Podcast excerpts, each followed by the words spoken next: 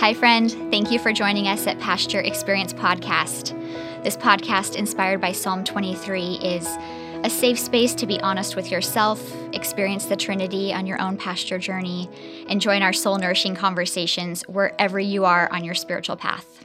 Thank you so much for joining us. I hope that you feel encouraged and known.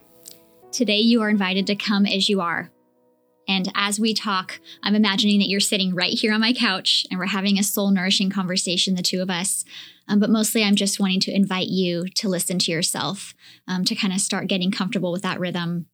And so this is where Pasture Experience begins. It's taking an honest look and listening to within, to how we come to today, to our pasture, to the Trinity, before we even look at how we are responded to. To trust that this pasture, this level playing field is where the shepherd is longing to meet us, where he's longing to meet you, where he's longing to meet the real you, the you today, not the you who wants to be. And the reason that I felt stirred to start this experience in this podcast is really because I was craving a safe space to come as I was. After being a pastor's wife for 15 years, I was just hungry to feel like, is there somebody I can talk with? Can I bring my messy self with my questions, my lament, my grief, my anger? Is there a place that is safe for me to be honest and transparent without feeling like I need to be fixed or rescued, or even get a Bible verse to make everything feel better? And I just wonder if you are here because you too long for that. You're craving a safe space to come authentically and genuinely and honestly. And so that is what today is about.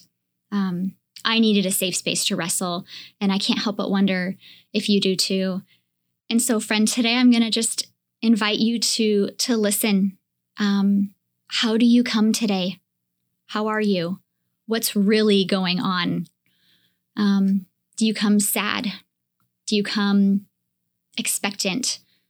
Do you come wishing your life looked different? Do you come feeling thready in your marriage? Do you come feeling exhausted as a mom, as a dad? Do you come hungry for more, but you don't even know what to name that more? How do you come? I'd love to just offer you a moment just to listen. Listen as you're driving or as you're walking or as maybe you're just sitting on the couch with a cup of tea. How is your heart today? How is your soul? How do you come? Let's listen together.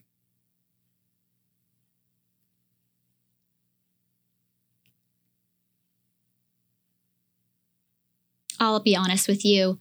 Today I come more than ever being okay with not having answers, being okay that my faith journey is one of ups and downs.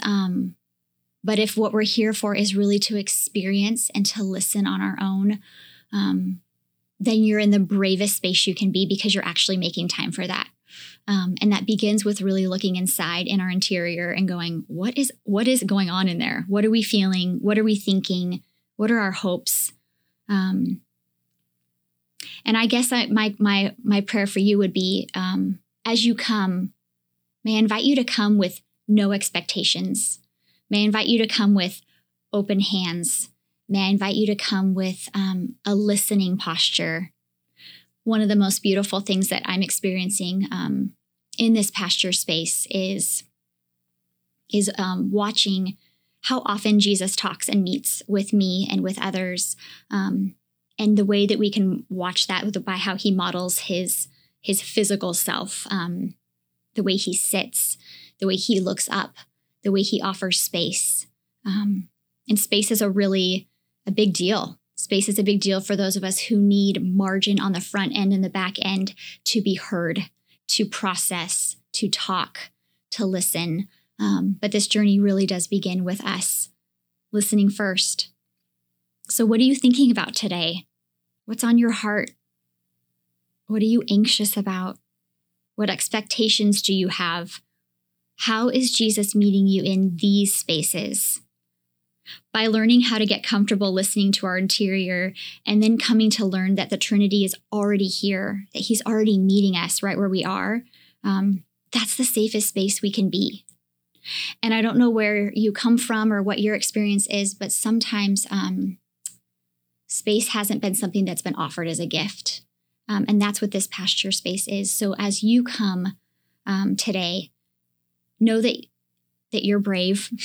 Know that your space matters, that how you come is beautiful, and it's exactly what God is hungry for, because that's where he can meet you. When we come with all of our self-protection layers and our ego and our circumstances, we come, but it's not our truest self. And so I'm inviting us today to really start to surrender those expectations, surrender maybe even our ideals. And man, I'm talking as an idealist. I see the potential of all the things that could be. And much of my pasture journey has been one of saying, okay, I'm coming and I have these hopes, but what does it look like to actually celebrate what is instead of what I long to be? So I'm coming with you into this sacred, safe space, listening, open, humbled. And I can't help but wonder if that's what you're craving as well. Coming as you are will free you up to surrender the expectations for anything other than what is. I'd love to tell you a fun story about this idea of come as you are. But when we first moved to Tennessee from California, I'm an old door window collector, and my husband teases me about it. And we're packing up the U-Haul, and he's like, "Beck, do we have to put those in there?" And I'm like, "Put them in. Put those doors in there." And I knew at the space that we had landed, this home that we were renting, I knew that I had already envisioned putting up these doors and then making signs on these three doors that said, "Come as you are," because we were on a very visible street on the corner and people passed. And I wanted to invite people to say, however you are, as you're driving to pick up your kids up the street at school, or you're going to a work meeting, or you're going over to a friend's house for a barbecue, that how you come is beautiful, and it's enough, and it's welcome. And it doesn't mean you have to be perfect or have it all together. If anything, the messier and more genuine and hungry and honest, the more beautiful and open for the journey. And so we moved into this home, and we put these doors up on the side of our house, and we had him up there for a while. And one day our neighbor across the street came over, and he found my husband in the middle of the road. And he said, "I need to tell you something." And he ended up sharing this story about how he was a writer for music, and he worked with some musicians. And one of the songs that he wrote was actually had the phrase, "Come as you are." And he was in a season personally where God felt really far. He was really angry. Finances were hard. He and his wife were experiencing like empty nest syndrome. There was just a lot of shifting happening, and a lot of foundational things feeling like it was falling out beneath him. And he was depressed. And he had a friend reach out to him and say, "I don't know why, but I just keep hearing this phrase, and I want to encourage you with this. Come as you are." And so he kind of tucked that inside. And then a couple of days later, he got an email from a young man who was really honest about sitting in the car and contemplating taking his life because he had hit rock bottom. And he turned on the radio, and on the radio was this very song that our neighbor had written. And the phrase, the line that said,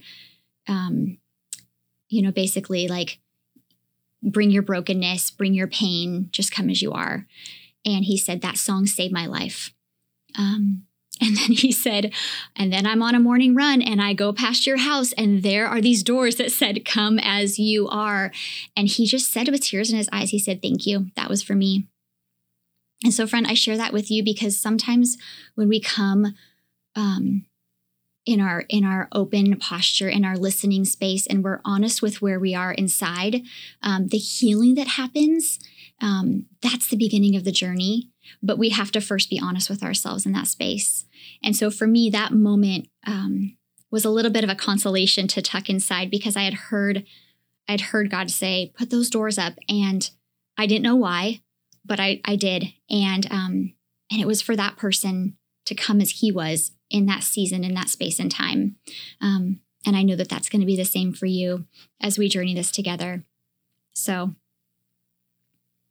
come as you are. Know that your heart and your posture and your prayers and your questions and your doubts and your wrestlings are so very valued here. And you are loved in this pasture space. As we come as we are, we journey toward our truest self. And that's the beautiful part of this journey. In David Benner's book, Knowing Yourself As You Really Are, he says, spiritual transformation does not result from fixing our problems. It results from turning to God in the midst of them and meeting God just as we are. Turning to God is the core of prayer. Turning to God in our sin and shame is the heart of spiritual transformation. And that's my invitation to you today, to listen where you are, to listen to God, and then turn it back over to Him. Please join me next week as we continue this conversation about coming as we are to find our truest self, as I talk with Suzanne Roberts. She's a home baker of Come As You Are Cakes, and she'll be sharing her journey about coming to her truest self as she surrenders expectations that have to do with her family dynamics. For those live and Skype guests, we will be providing a video option that you can check out on the YouTube channel, and that will be available in the episode notes as well. Look forward to being with you next week.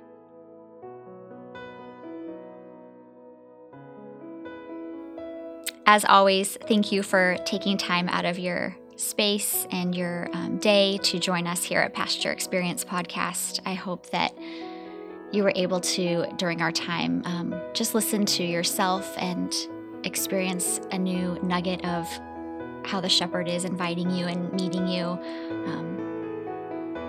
And I'd love to just end our time reading Psalm 23 over you as you go about your day. May you know that He is with you, regardless of what your circumstances look like. Psalms 23. The Lord is my shepherd, I shall not want. He makes me lie down in green pastures. He leads me beside still waters. He restores my soul. He leads me in paths of righteousness for His name's sake. And even though I walk through the valley of the shadow of death, I will fear no evil, for You are with me. Your rod and Your staff, they comfort me.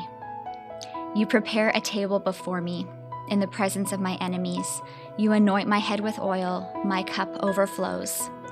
And surely goodness and mercy shall follow me all the days of my life, and I will dwell in the house of the Lord forever. Grace and space to you today.